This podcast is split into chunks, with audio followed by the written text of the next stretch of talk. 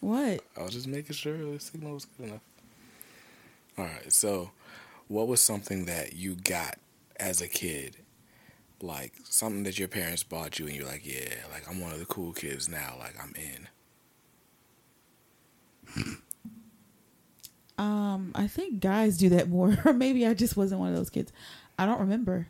Really? I don't remember having anything where I was just like, oh, now I'm in with the incorrect. Like, because, I don't know, as much as I definitely did things, I'm not going to try to, you know, fake like I wasn't one that liked... to be liked, mm-hmm.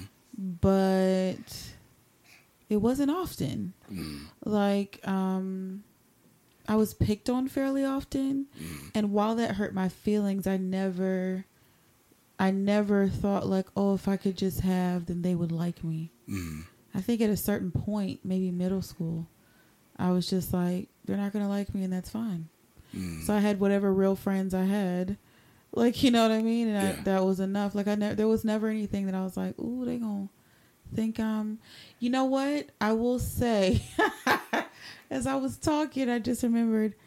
So, I don't know how many girls went through this, but wearing your hair down was a thing. Like, once you could wear your hair down, like, you were, like, cute. And for me, that was a big thing for like a second, and then it wasn't, because I mean, it was middle school. I think it was 8th grade. I wanted so badly to wear my hair down. And so my mom, she straightened my hair and everything and put it in a ponytail, and it looked very nice. It was fun. I mean, it looked really cute.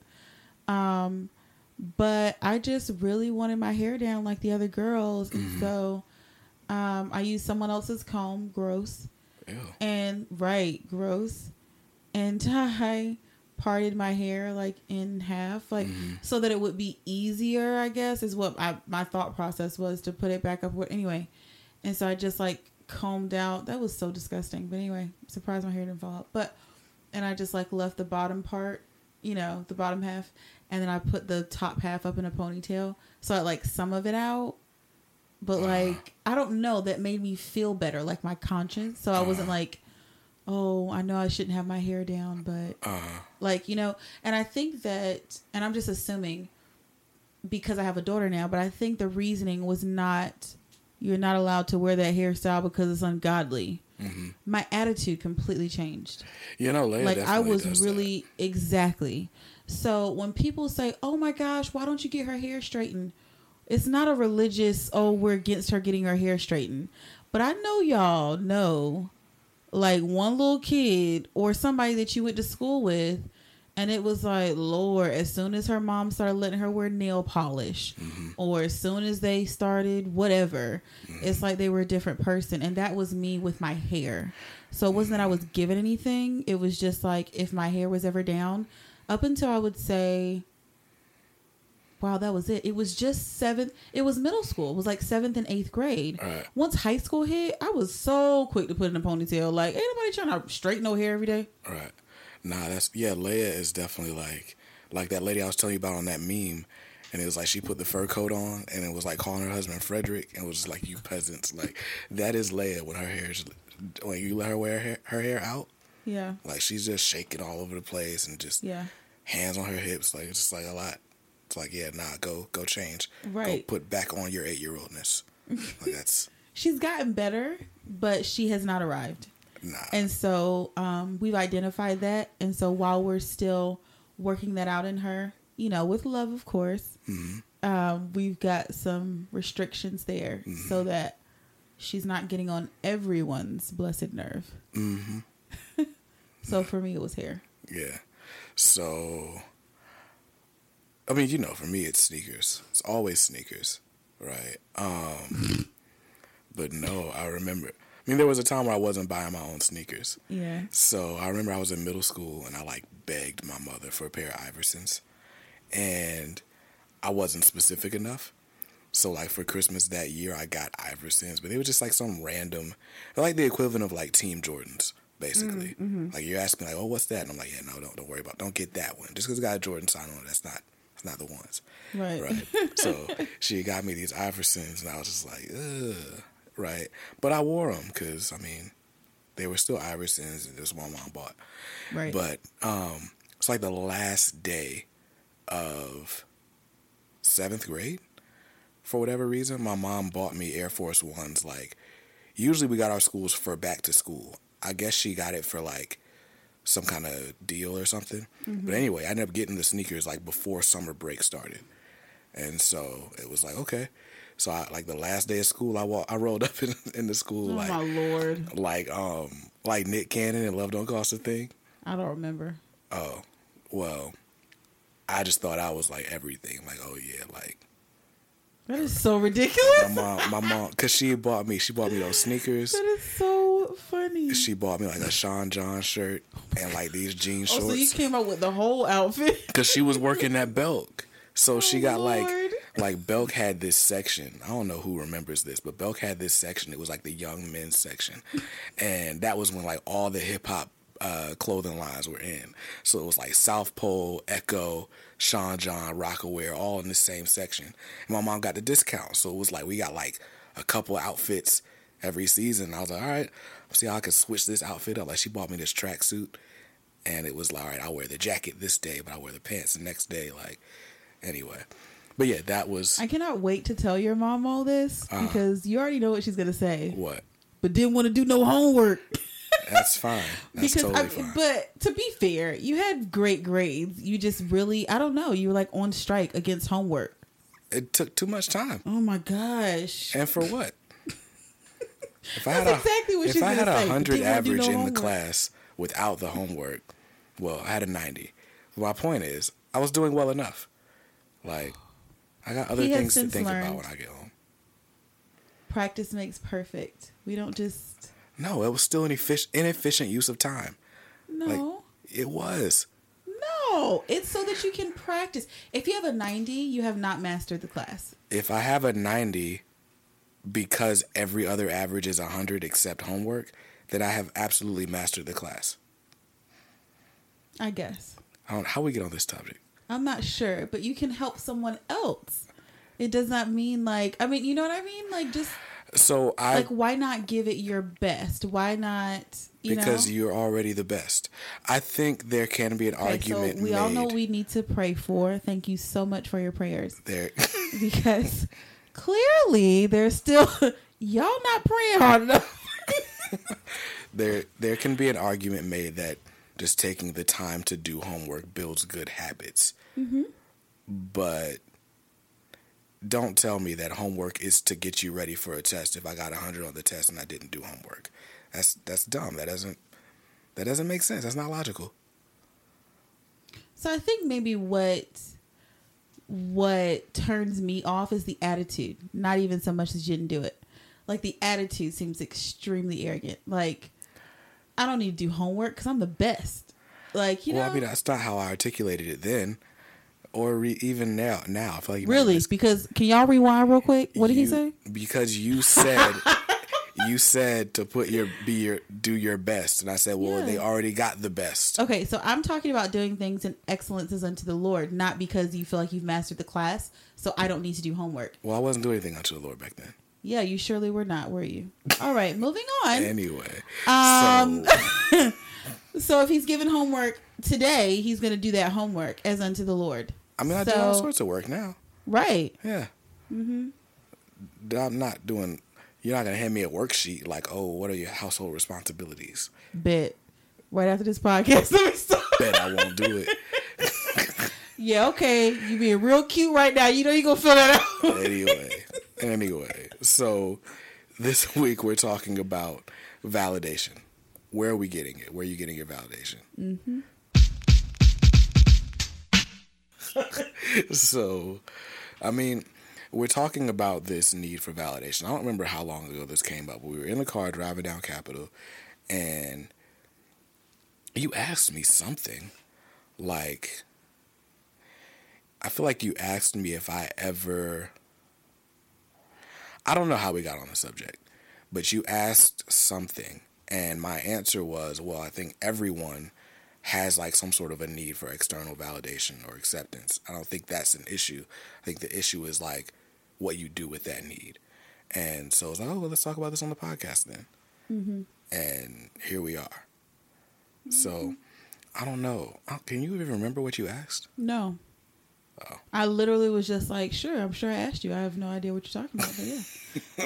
Like, I really was just like, and I said, like, in my head, I hope he does not ask me, because I don't remember. Got you. I mean, we talk a lot, obviously, so. Well, yeah. Not about homework, though. Shut, boy. You know what?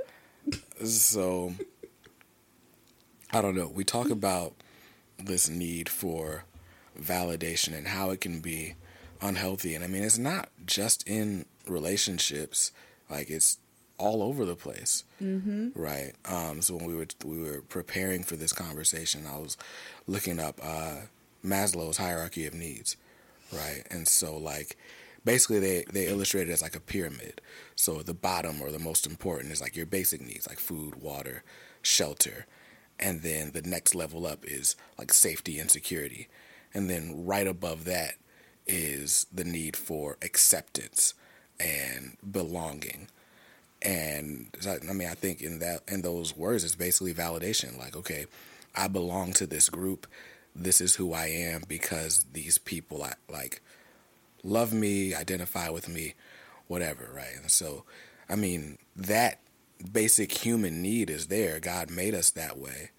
Right. But very often we look to the wrong sources mm-hmm. for that acceptance, right. And for that validation, right? And like I said, it's not just in relationships, but I mean, that need for acceptance can lead people into gang culture. I remember when I was in school, like everyone had like this, I shouldn't say everyone, a lot of people had this weird obsession with like joining a fraternity or a sorority, like. And I don't know how it was at, like, other schools, but at my school, it was just, like, this really cutthroat system. Like, you had girls, like, keeping spreadsheets, trying to remember people's names, and, like, just, it was really intense, the things people would do, so they could one day say, ooh, I'm a member of this sorority, and these are my sisters, and I'm like, yo, you hated that person, like, a month ago, but okay, right. So, I mean, that's an example. Some of us find it, validation in those material things that we were talking about earlier, right? Like, I might have an unhealthy obsession with sneakers, or I might have at one point. I think I'm good now. But don't do that.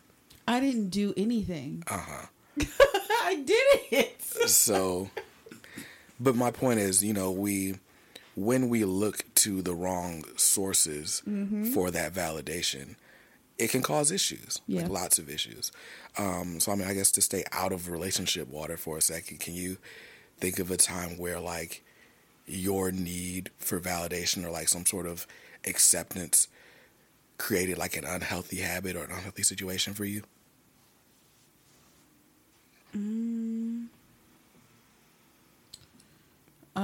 Obviously in school, I'm thinking to high school,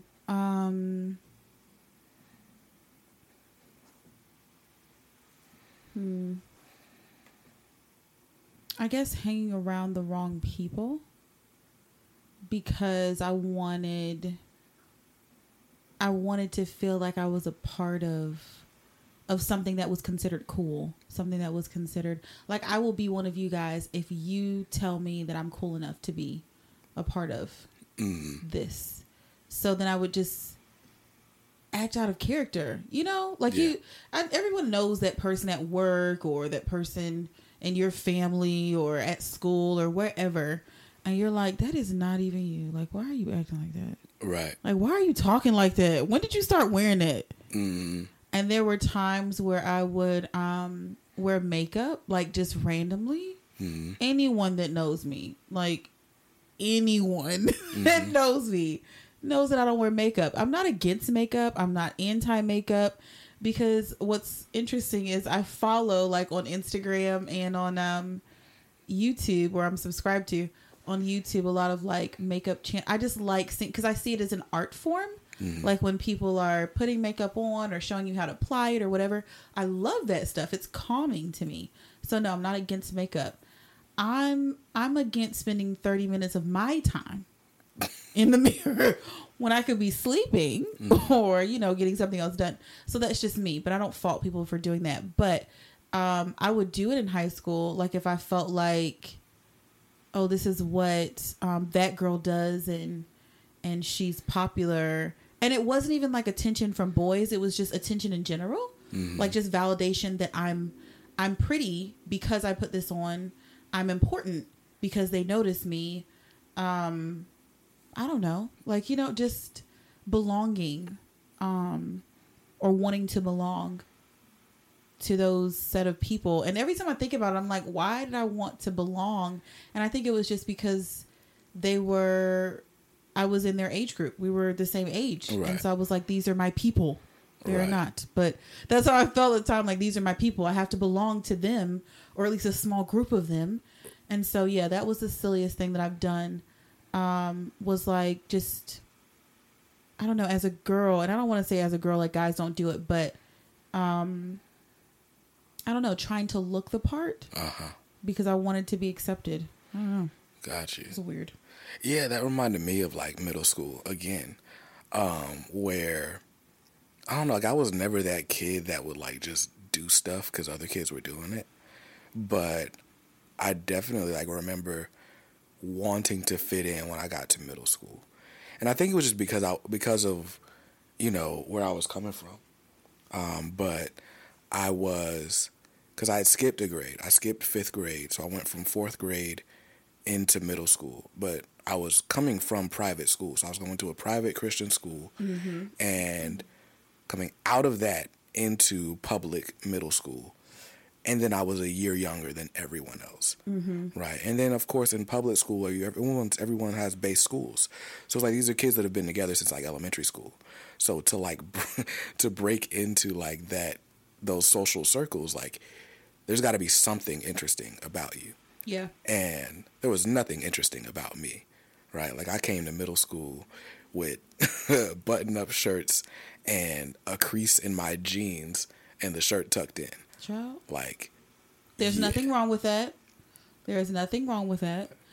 But when you look different than the majority, you just kind of stand out. And so, you know, people, for lack of understanding, they gravitate towards that and may pick on it just because they don't understand it, you know? Yeah. But I mean, again, looking back, I can definitely see how I look strange. Yeah. Right. So I mean, you are a strange person. Like you're a stranger. No one knows you. And you're dressed weirdly and you speak differently. Like there was a lot that was like just not fitting in about me in middle school. So anyway, long story short, in order to fit in, I just adopted the language. And so in middle school, that just meant I cussed like a sailor. In middle school? I became quite proficient in the art of profanity, specifically in the sixth grade. I feel like that's when it's... the sixth grade? That's when it's the worst. Like what? Listen. Y'all. No. And who knows? Maybe it just was the area I went to school in. Had to be. Could have been. Must have been. Anyway. Good grief. My point, like sixth grade, like looking back, I think that's when kids are just like really testing whatever boundaries they can test. Yeah. Right. And you know, you go from having one teacher in elementary school to having like a series of teachers in middle school, and you've got lockers, and I don't know, I guess you feel like you're grown, but then I don't know what I guess it's just because there's so many people hitting puberty at the same time. I don't know what it is. I don't know what was wrong with y'all. No, I'm just kidding. But it was such a culture shock for me. Yeah. And I remember being like, okay, that's how these kids are. And I remember I was like, okay, I'm not going to be like that kid. Like that kid seems dumb and he's fighting all the time. But I got to learn how to hold my own. Like I'm not about to be getting picked on every day. I think everyone has that.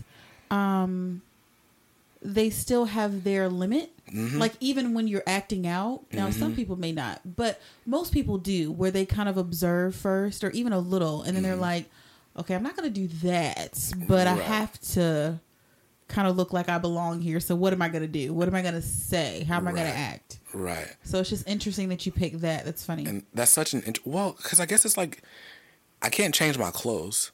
right? Yeah. Because my mom dresses me, or she buys my clothes. I guess she doesn't dress me, right? I can't magically, like, come from their neighborhood, right? But if I speak like them, it's very easy for me to just speak like myself when I get home, right?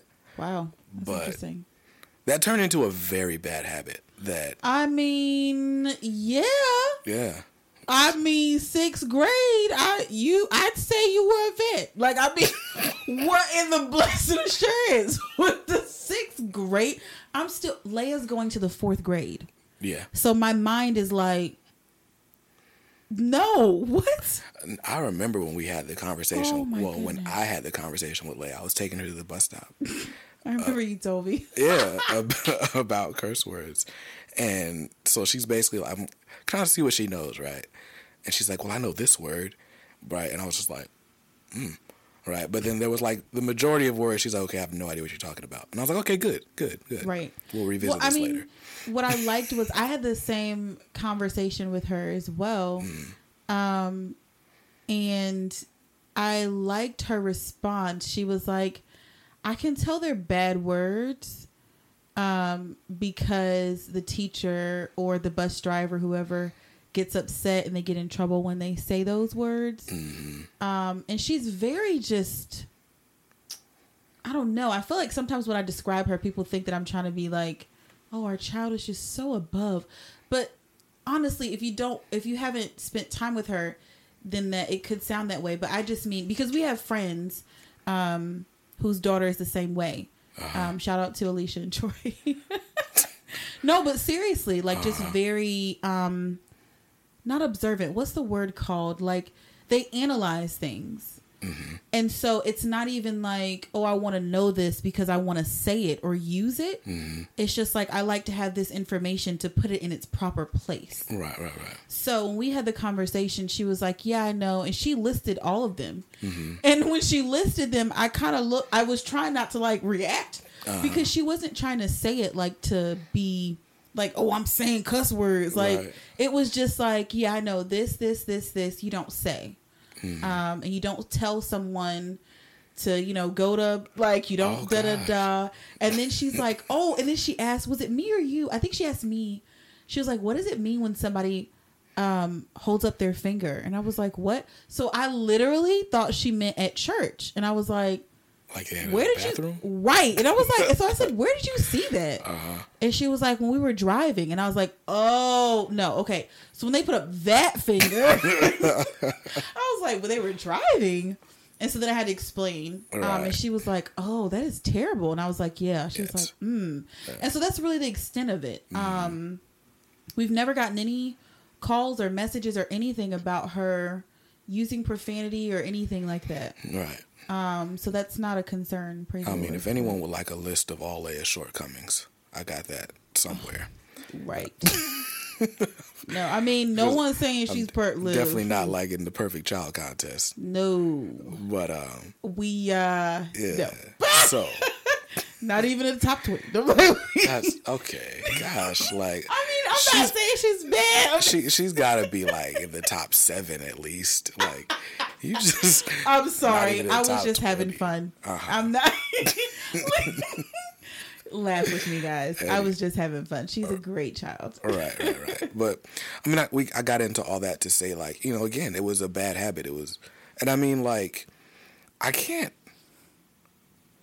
Like when you speak a certain way, people just judge you differently, right? Yeah. Like I remember having a conversation with someone in college who like assumed my grades were much worse than they were based on how I spoke to people.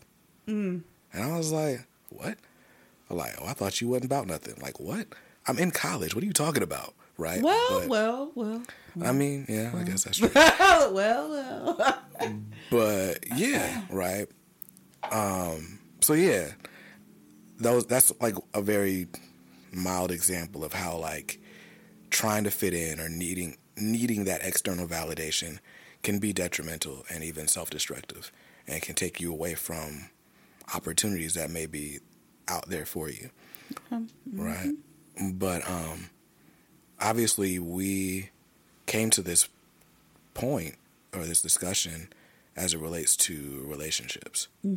right? And how this need for validation, every time, I'm sorry. Yeah, that's all good. You have like the most or the least cleared throat ever. Like, I don't know what it is, dude. Like, I can drink a gallon of water and I'll still be on the podcast. Like, I don't know. Right. But yeah, so I mean, this need for external validation can really be detrimental to, you know, your relationships, your friendships, and et cetera. So I guess we can jump right into that. I don't know. Ask me a question. I can't. Not commanding me to ask you a question. I don't know what to ask you. I mean, I don't know. I feel like when, I think we were just talking about this earlier today, but like when you have issues with needing to be validated, it really takes your focus off of whatever relationship you're in, whether it's a friendship or your sister or brother or parents or girlfriend, boyfriend, husband, wife, whatever. You're really not able to experience the fullness of that relationship because you're just focused on what you say about me. My eyes pretty. Oh, okay. And then you just go back to the mirror. Like you just, I don't know. Right. And I mean, not even just in the way of like affirmation, like, oh, my partner says this about me. But, you know, I feel like one of the biggest issues that I see is that we use relationships to validate us. Like just the fact that we're in a relationship. Yes. You know, my Lord. Like, I can't wait to find a man because, or, you know, I'm going to get a girl that looks like this and then. Like, it's like our relationship becomes sort of a status symbol. And I think that's why we have a lot of women that are running around like, I just can't wait to get married. Right. Right. And I mean, it's a whole different topic, but it's, I feel like in the church, we do marriage a disservice. Like we celebrate marriage because obviously, you know, we can expand the kingdom by expanding, like by multiplying ourselves. Yeah. Right. So, I mean, you get married, you have kids. Cool. That is definitely a win for the kingdom. But that's not the only way a kingdom wins. And I think a lot of times we don't talk about like going out into the world to make disciples. Instead, we talk about multiplying ourselves and like strengthening numbers in that way. And so then it, in an unfair way, it makes singles feel like, okay, I can't really contribute to the cause of Christ unless I go find someone to be with. Right. And it's just like, no, there's a whole lot of stuff to do before you, or even if you never end up with someone, right? Like there are plenty of examples of single people in the Bible that just, you know, did what they were supposed to do. Like I didn't hear nothing about Enoch's wife, right? Like Lot was good, but Lot's wife was like, well, she wasn't no more after a while. Right. Right. I'm just saying. And I think that we can, I've heard, I mean, at several churches where they'll, you know, and not to, you know, hurt or belittle anyone or make fun of them, but we have to be careful with the comments that we make to people that are single too. So, I mean, this is just, if you're one of those people, just be careful with your words, you know, if you're, so when you gonna get married or, I don't know, just stuff like that. Just be careful because you don't know what that person, you know, goes through in their alone time and what God's still dealing with them on. And so you don't want to push that agenda if God's like, that is not where they need to be right now. They need to be just focused on me and just take care of some things first. You don't want to do that. Or even if they're in a relationship, when y'all gonna get married? Right. Especially if you're not the one that's counseling them and you don't know what's going on in those counseling sessions. And I'm speaking from experience. So, you know, it is not just as easy and as quick as, not always, as, oh, we like each other and everything's great and we're going to go to the altar next month. Like it does not always work that way. In very, very, very rare cases it does, but generally it does not. So just be careful with your words. It's fine to be like, oh, you guys are such a cute looking couple, or I'm so happy for you and your godly relationship, and I'm praying for you guys and, you know, whatever. But I don't know. I feel like there's so much pressure. Like once someone is with someone else, it's like, now you've arrived. Right. It's kind of the vibe. And it's like, you were cool single though. Like, you know, I have friends. I actually have a friend now who is getting married. in a few months, actually. And I'm very happy for her. But I have never felt like now I can talk to her or now she's a part of the crew because she's married. Like, she's always been the homie. Like, you know what I mean? Right. And it had nothing to do with... It had everything to do with her walk with Christ. Right. And just that we could have real conversations. Right. You know what I mean? Mm-hmm. I mean, obviously, we couldn't go dive deep into marriage, but that never bothered me. Mm-hmm. And I think that some people... I don't know. I don't know what it is, but I've heard conversations and... seeing the way people act sometimes around singles, and it can really send off the wrong signals that they need to get married to belong. Right. And that's not okay. Right. And I think the point we're trying to arrive at is that we all... Y'all know how we do. is that we all belong. Right. And the whole point of this conversation is to help anyone who may struggle with this to... be able to find that sense of contentment. Yeah. Not complacency, but contentment in that God loves us all where we are. Yes. For who we are. Right. Right. And so there's no amount of doing or striving that makes him love us more.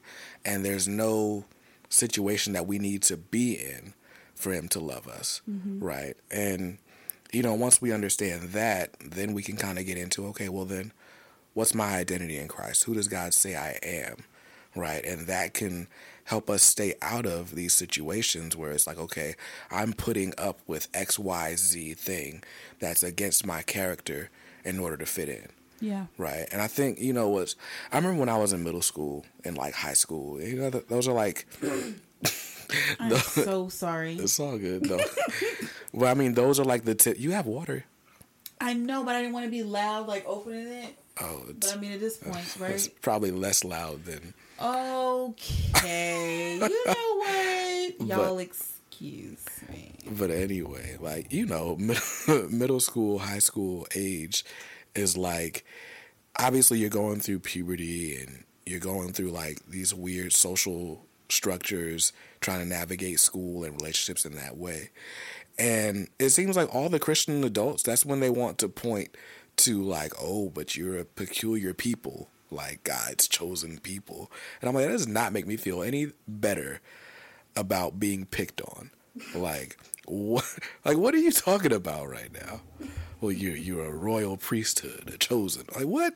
Shut up. Like, sorry. Listen, that was not supposed to be funny at all. That was not. It's true though. Like, I'm just sitting here with like a face full of pimples and you're like, oh, you're fearfully and wonderfully made. Okay, that's nice, Sally.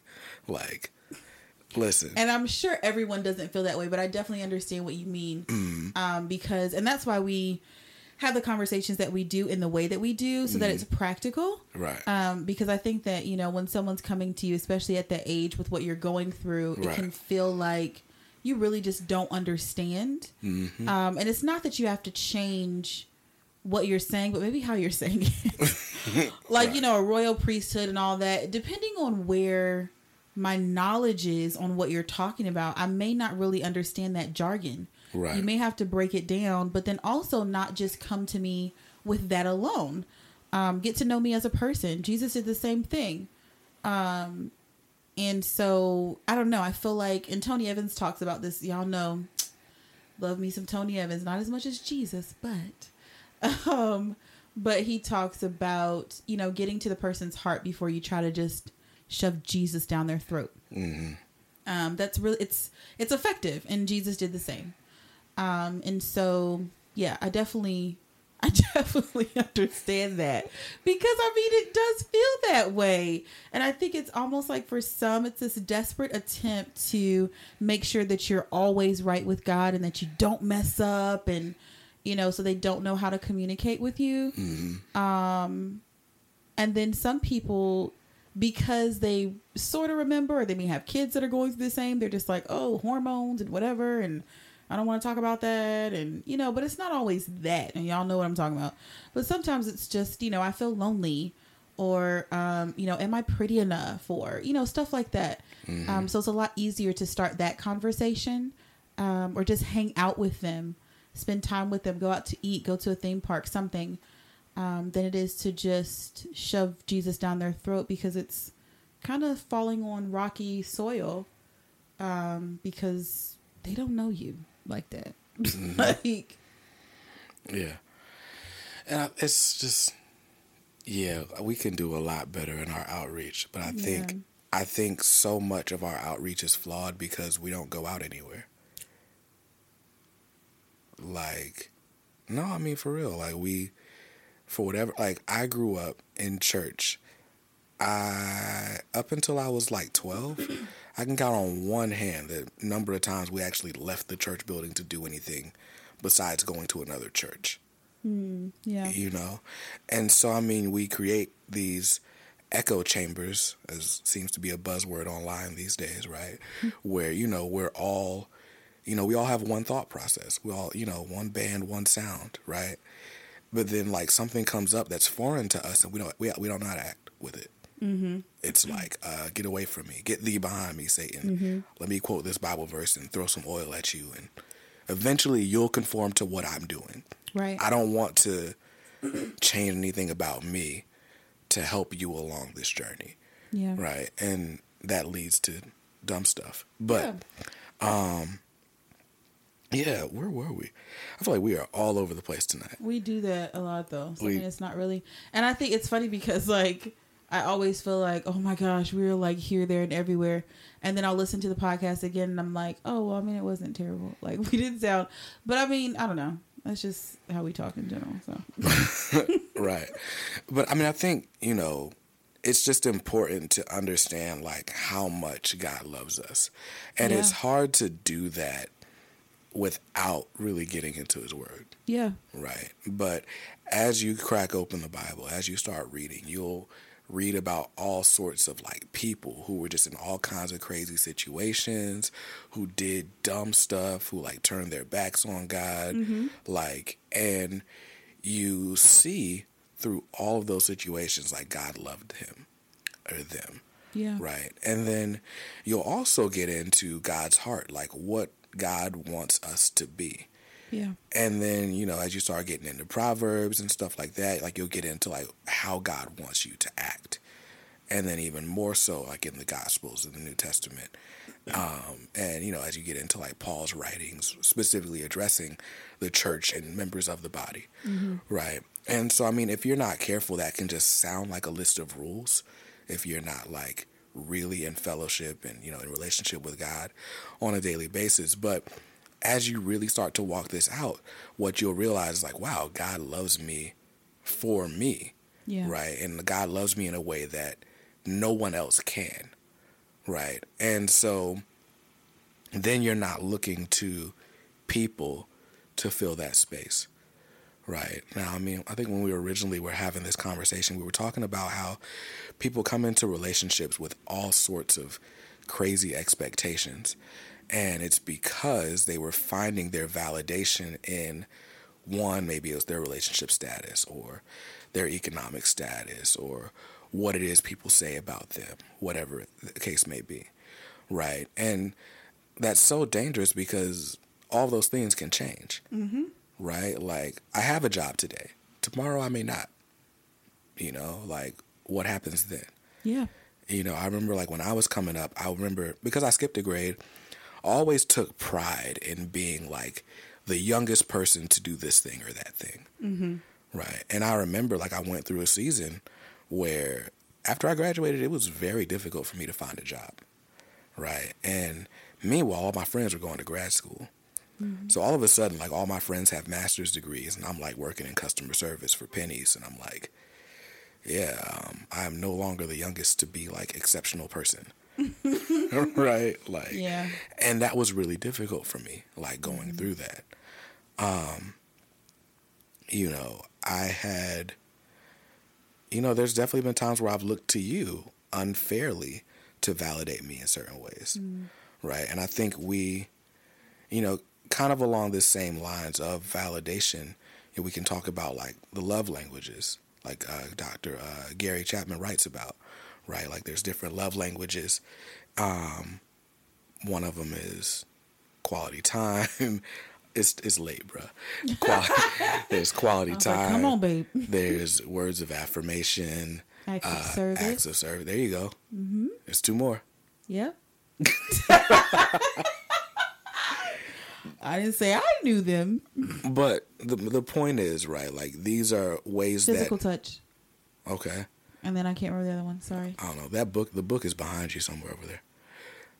I'm not about to be making all sorts of ungodly noise trying to find that book. Nah, the relationship books are toward that second shelf from the bottom. I don't know. If you don't see it, don't worry about it. Because that bookshelf is kind of full. I feel like I did just see it, though. You probably did. Oh, I found it. Cool. So it should be on the back of it. Is it on the back? Words of affirmation, quality time, gifts, acts of service, physical touch. Gifts. That's the one we were missing. How could we forget the gifts? Right. But my point is, right, like we all have different love languages, yeah. But if we're not careful, our partner not showing us love in those ways could make us feel worthless, mm-hmm. Could make us feel like we're not who we say we are, who God says we are. Yeah. Right. And if we're constantly looking at our partners to provide that sense of validation for us, then whenever they do fail, eventually we're going to end up looking for somewhere else for it. Right. And that is the unhealthy part. Right. Like, you know, if Ashley doesn't tell me I'm the greatest husband ever, right, I should know that just because she didn't say it doesn't mean it's not true. Right. Well, not that I'm the greatest. My point is, right. You know, that I'm in right standing with God. I'm doing the right things. Yeah. I'm good, so to speak. And I mean, I agree with everything that you said, but I also wanted to add that it doesn't mean that that it's okay for you to not say anything to your spouse about the, you know what I mean? Yeah. So that doesn't mean like, oh, well, I ain't about to say nothing to him then. Like that's not okay. That's not what that means. Like right. That doesn't mean you just never praise him for being a great husband, right. Or for contributing in the household, or for not losing his temper, or you know, just things. And I'm not just saying for every little thing. Thank you for coming home today. Like you know, that's dumb. But you know, it is important to. Feel valued as a member of the family. Yeah. And so you don't want to just write that off like, listen, or try to tell your spouse, so this is terrible.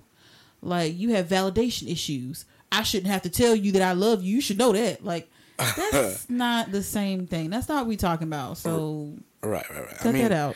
I mean, if we're in a loving relationship, then we both should feel not even like a responsibility or an obligation, but just like we should have a desire to meet our partner's needs. Right. I will say, okay, I have a question for you. Okay. So what would you say, because I, and y'all know this is real love, so we keep it real. I definitely had issues like with self-esteem, and I'm not saying I'm perfect now, but I'm saying it was terrible when we started, and validation and all that when we first started out. What advice would you give to someone that maybe, let's say a guy or a girl, it doesn't matter, but that's dating someone and they're like, I think they may have some self-esteem validation issues. How do I know? Should I leave them? Like they're not married. Let's say they're not married. Right. But it's like, do I bring it up to them? Do I leave and just be like, you got issues? Like, how do I know that they for real maybe have validation or self-esteem issues, or if it's just me and I need to be more loving? I know. Hit you with the good question. What this dance you're doing? I don't know. But no, I remember when it was us, mm-hmm. Right? Like, there were times you would just call me on it. Like, look, I'm over here like, did I? But what's crazy is like, in my head, it sounded like what you said earlier, like, you don't need me to say da-da-da-da for you, right? But I don't think that was your intent. Mm-hmm. But there were just times where you would just call me on it like, okay, well, I don't know if that's like healthy. Like, you would just be very honest. Like, I can't give that to you, mm-hmm. Right? And I don't think that's grounds for our relationship to be done. Yeah. But if you're expecting this from me, I think that's an unfair expectation. Okay. Give a real or a made up example of like a conversation that we might have mm-hmm. where either you or I may be like, I feel like I need this from you. And that is actually unrealistic due to issues in validation and self-esteem. So back when it was like the whole move conversation. Okay. We were talking about moving and, you know, I was obviously very much for moving and you mm-hmm. were like, not. Yeah. Right. I think at some point it became clear that my expectation for you was that you would just like, for lack of better terms, like shut up and go with it. Right. Mm-hmm. But I guess to be more specific, I was like, look, like I need your support. Like I need you to like get on board, like help with this, like tell me my idea is good. Like, let's do this. Right. Yeah. And it was clear that you were like, no, like, well, one, I don't think it's a good idea. Mm-hmm. And also I have feelings. So no. Right. But what I realized through that process was like, I had this whole thing of being the husband. Mm-hmm. Right. And what I thought being a husband meant. Yeah. Right. Like being a husband, meaning being the breadwinner and doing this whole thing. I feel like I had kind of a chip on my shoulder, you know, just because of my background. Mm-hmm. Right. So I was very determined to, you know, be super husband. Mm. Like I'm going to establish a life for my family where I'm going to go out and kill all the animals and bring them back to feast. Like that was my mindset. And so when it came down to it and I was not able to provide in that way, mm-hmm. right? Like that was a very big hit on my self-esteem. And then on top of that, one of my love languages is words of affirmation, right? And your mm-hmm. thought process was like, well, you're being pretty stupid right now. There's really nothing to affirm, right? I don't know if I said... Okay, you didn't... I'm not saying you said that. I'm... Okay. I'm just... I was like, oh my God. No.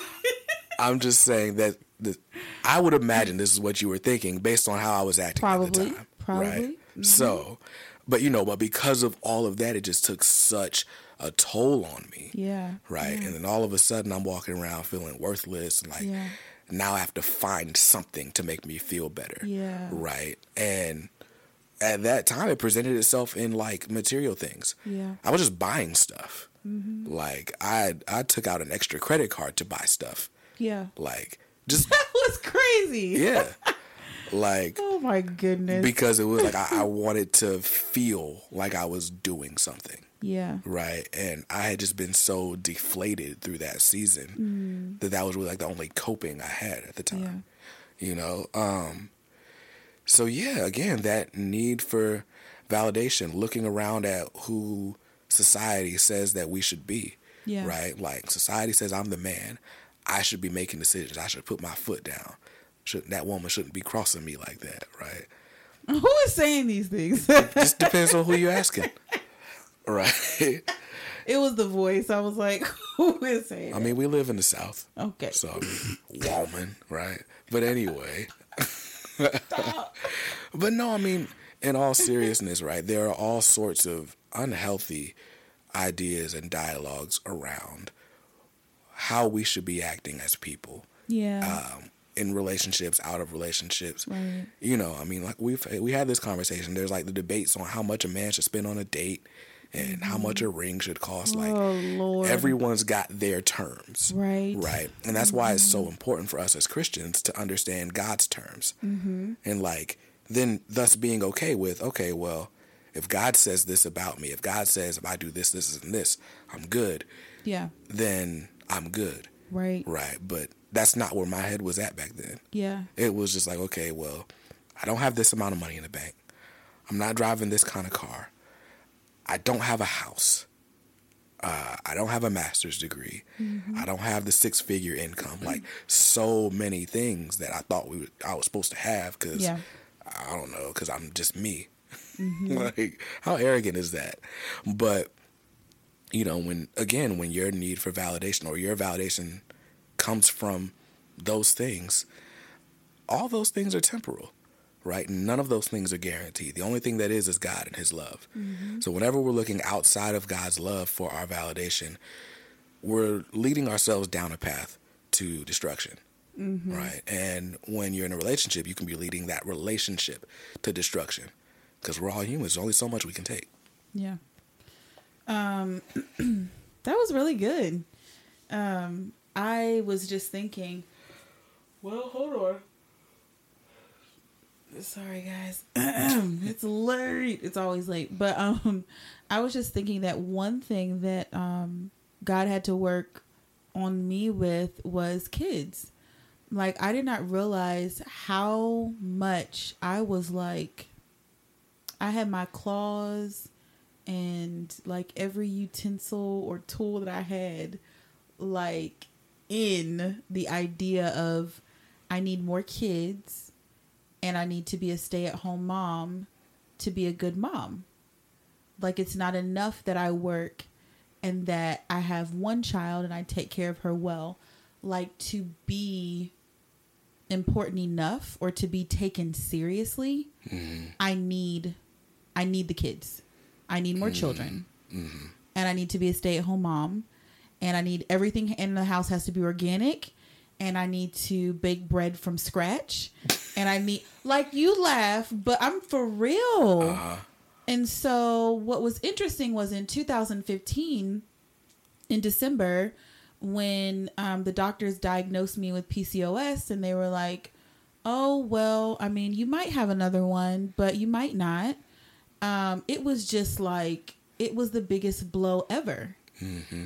And before that, we'd had a miscarriage, and then we had two more after that. And it was just like, okay, like, because I mean, it's a very sad thing, obviously. And anyone that's experienced that, I'm very sorry. Like, I don't know how you feel, you know, because I'm not you, right. But I just know how it feels to lose a child that way. Mm-hmm. It's just very difficult and heartbreaking.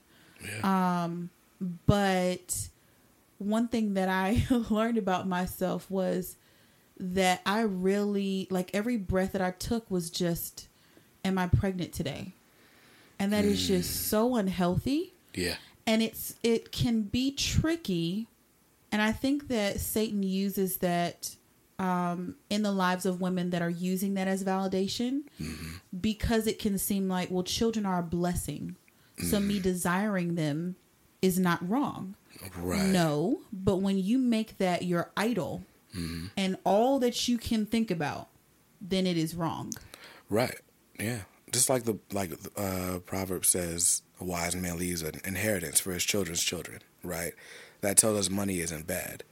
But then the Bible also says the love of money is the root of all evil. Exactly. Right. Like, we can obsess over things that God gives us, you know, in an unhealthy way. Exactly. Right. Like, sex is made for marriage, yeah, right? But we can absolutely put sex in an improper place and cause destruction with it, yeah, right? The same for money, the same for children, the same for marriage itself, yeah, you know? So, yeah, like, just because something that you're chasing after may be godly, you can certainly chase after that in an ungodly way, exactly. And you can make it an idol. Right. Yeah, I remember, like, that season, there's always that point where you're faced with, okay, I'm looking at this in an unhealthy way. Mm-hmm. Now I gotta put the pieces back together. Yeah. And I remember we went through that when, you know, I went through that in like the aftermath of the move, right? Or the lack thereof. You know, when we had dealt with the miscarriage, because I remember at one point, like, I think we had both lost jobs. Yep. You know, we had lost loved ones. We had miscarried. And I remember, like, at one point just wanting a child so badly so that it felt like something good had happened in the last 3 years. Absolutely. It definitely was for me like I need this to happen so that everything is good. And I know that if God would have allowed it, it would have been terrible. Not the child. Mm-hmm. But just the situation and how I handled it and everything. And so I can't answer the, you know, why I haven't had a child at this point, all that. I mean, who can really say definitively unless they've actually heard from God and he's told them which I haven't heard of. This is why you've had to wait. But I do sit back sometimes and I'm grateful that that it wasn't given to me or it wasn't allowed at that time mm-hmm. because I was not ready for it. Right. And so I believe that, you know, God may have, and I don't know, but may have just allowed it not to happen because it's like, she is going to turn into an absolute monster if I let her have these babies right now, like, you know, right. And it's interesting because now, I have this feeling that it's going to happen soon. And I won't say that I don't want it to, but I'm so focused on other things. Like mm-hmm. I'm into other things at church, and Brandon and I are just on like the best page that we've ever been on. And I mean, our marriage hasn't been like, you know, crap. That's not what I'm saying. Right. But you know, it goes through seasons. And right. so we're just in such a great place. And I'm just enjoying him and enjoying Leia, our family time, and the little time we do have in between, like not working our butts off to just relax as a family. Yeah. And so I'm just like, you know, let's just manage this. Let's keep building on this so that when the kids come, you know, we're ready for that. But there's no push anymore.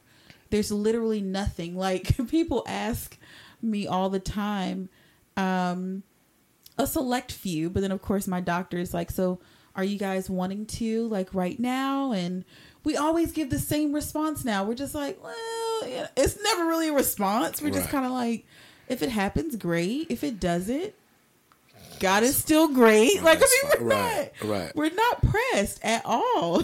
Right.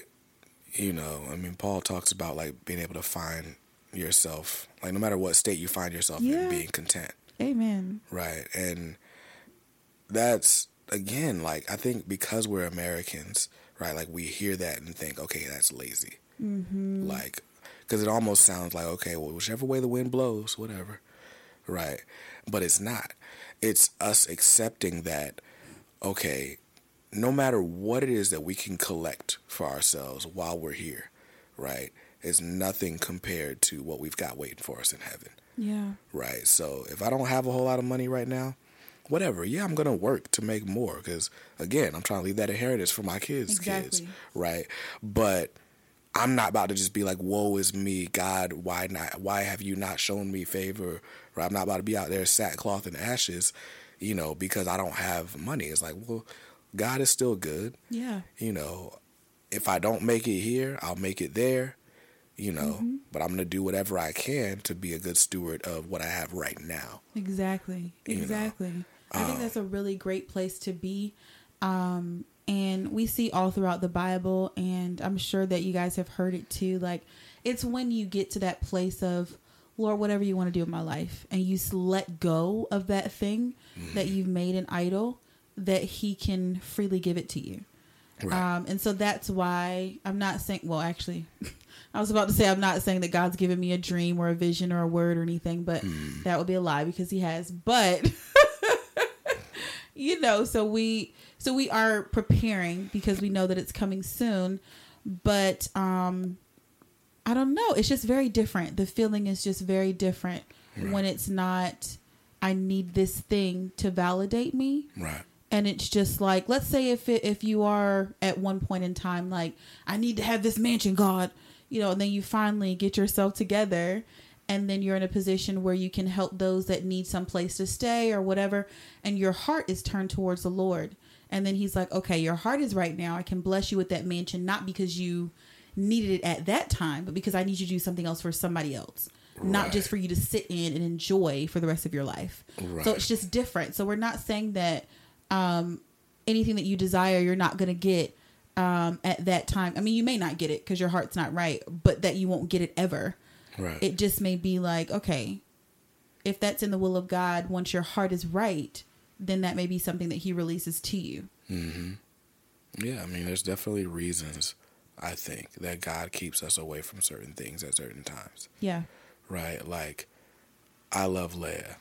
I want her to have her best time, right? I want her to live her best life, as they say.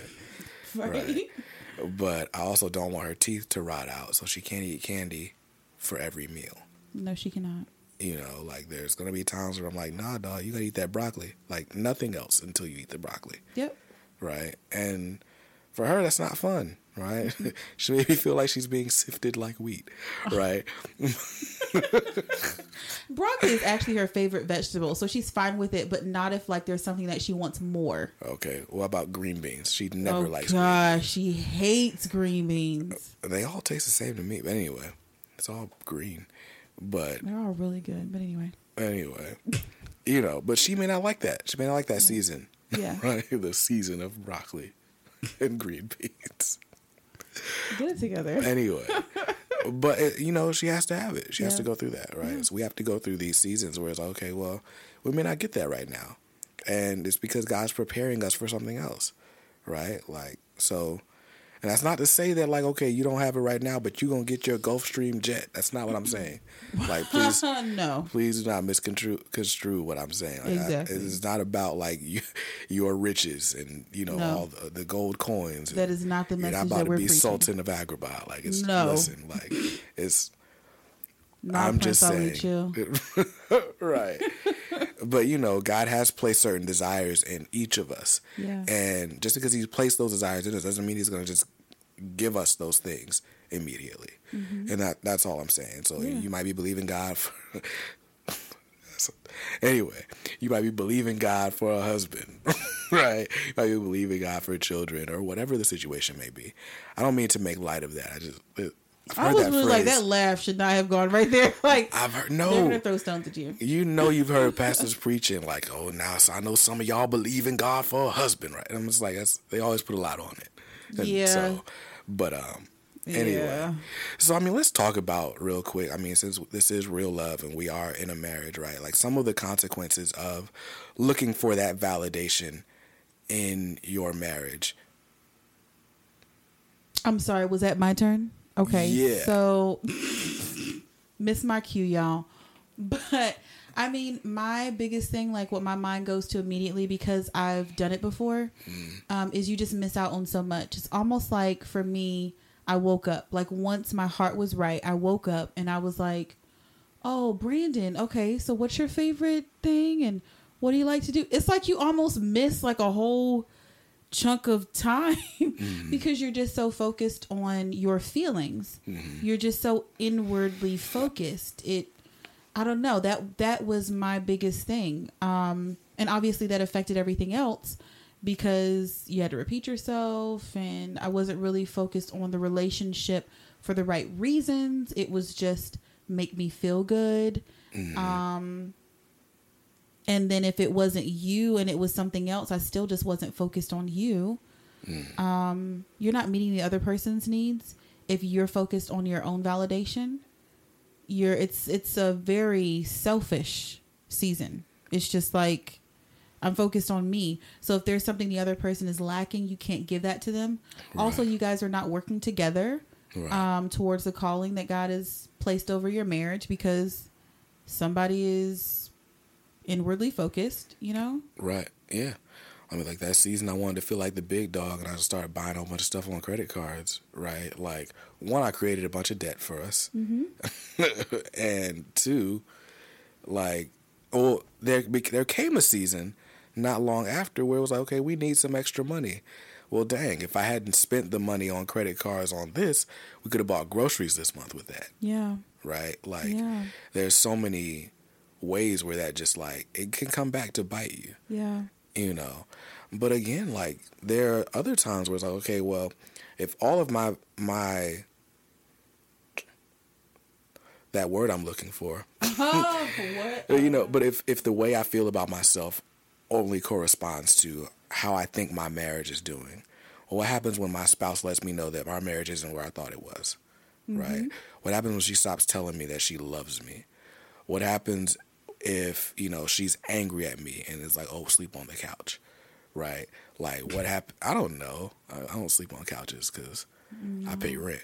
But okay, listen. Stop. He does not sleep on the couch. What's wrong with you? I'm just saying. But anyway, I don't know. There are so many different situations where it's like you might think you're good, but again, one of those love languages gets shut off, right? You know, we're taught not to do this, right? But She may withhold herself. He may withhold himself, like, as punishment for you not doing something the right way. Right. Right. Like, you know, y'all may be giving each other the silent treatment. Yeah. Right? Like, date night, what date night? Forget that, like, because I'm mad at you. Right? But when all of my, when I've made, okay, as long as Ashley and I are good in this moment, then I'm good and my life is in a good place. Right? As soon as she and I are not good, then again, like, I'm looking for something else to make me feel better. Mm-hmm. Right? And in the worst situations, that could be another person. Yeah. You know? Like, because again, we're looking at imperfect people to fill a spot that only God can. Exactly. You know? So, yeah. I guess that's like the ultimate consequence.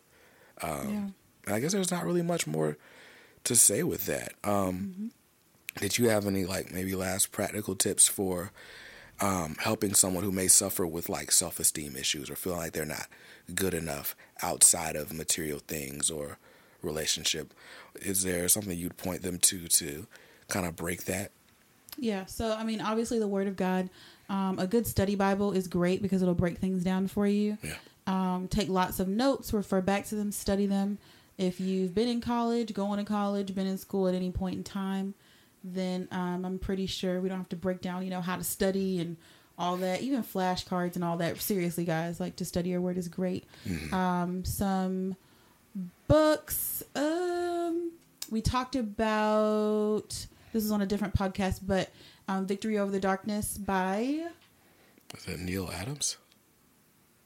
Neil T. Anderson. Sorry, I was looking at the bookshelf, guys. But but Victory Over the Darkness, seriously, lots of scriptural references and confessions that you can say daily or however often you need to, several times a day for me it was. But that's really going to help you with your identity. Yeah. And that's going to help you build that foundation. So not just reading that alone. I would not suggest that. Some might, I don't. So read that alongside your word. That's going to be a great tool. They're going to work well together to help really drill in you who you are, so that, you know, when the enemy comes with, but why they say that? Well, what does that mean? Or will you not, whatever, you know who you are, because right. That's the most important thing. That's where all these issues are going to come from. You not really being rooted and grounded in who am I in Christ? Because that's the most important. The most important is not even, oh, I'm a black man, I'm a black woman. You're a Christian man, you're a Christian woman. You know, I mean, that's a whole nother podcast, but really that's who we are first. Right. If we're believers, that's what matters first. Right. That we're believers. Yeah. So I would recommend that. And then for the guys out there, I don't really deal with, like, women's books, but obviously, yeah. But there are a couple that I would recommend. One of them is called The Masculine Mandate. I believe the author of that one is Richard Phillips. That one's not on the shelf. I loaned it out. Oh. But that one, that was one of the first books I read about, like, biblical manhood.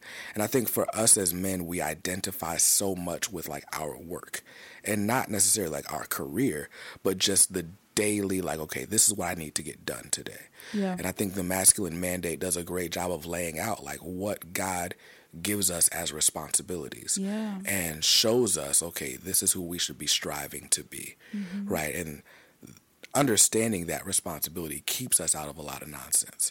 Amen. So there's that one. Really, almost anything by Miles Monroe, but oh yeah, they have is it The Purpose and Power of Men and Women? Yeah, they have one for women too. I assume it's good. It's really good. It is. Oh wait, and then there's one. I would loan it out, but I have highlighted and scribbled. Oh, the most important person on earth. Yes, the most important person on earth. Read that, and that's good for men, women. It doesn't matter. Like. That's really good as well.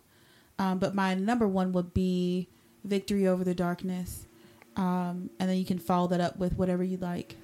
Yeah. So those are some resources. Again, I think really self-esteem issues are really just identity issues. Yeah. Right. Absolutely. Like, you know, but God says you're enough. You're more than enough. Right. And well, God with you is enough. Yes. Right. And so if we understand that, then we're not looking at, oh, my face is crooked and it's not symmetrical, right? I don't look like Denzel Washington, or I'm not a size 2, or whatever it is that we look at ourselves and are like, oh, I've fallen short, right? And when that's not the case, then we can be happy or content with ourselves. Yeah. And we can lead much more productive lives and relationships, whether it's just friendships with people, whether it's, you know, our roles and responsibilities in the body of Christ, or, you know, again, it could be like, you know, a marriage type relationship. Yeah. But we can be much more effective people when we understand who we are in Christ. Yeah. And that was really the point of this whole conversation. So I hope it blessed you. Absolutely. Yeah, so don't forget to love on somebody this week. Well, go ahead before you leave. Hug your neighbor. No, really, I was being for real. It's benediction here. I think that we do. I think we do a great job of focusing and sometimes accidentally on ourselves a lot. But just try to look outside of yourself, you know, for the next week until we meet again, and love on somebody. Don't forget that we are on iTunes. We are on Facebook, Instagram, and Twitter. Do not forget to leave an honest 5-star rating. 5-star rating. 5 stars only. Review, please. If it's less than that, you're a hater. Anyways, please comment, like, and subscribe. Is that no? That's please your, comment that's and like. You watching all your YouTube videos. Yeah, probably YouTube. We're not on YouTube yet, so just comment and like us on Facebook.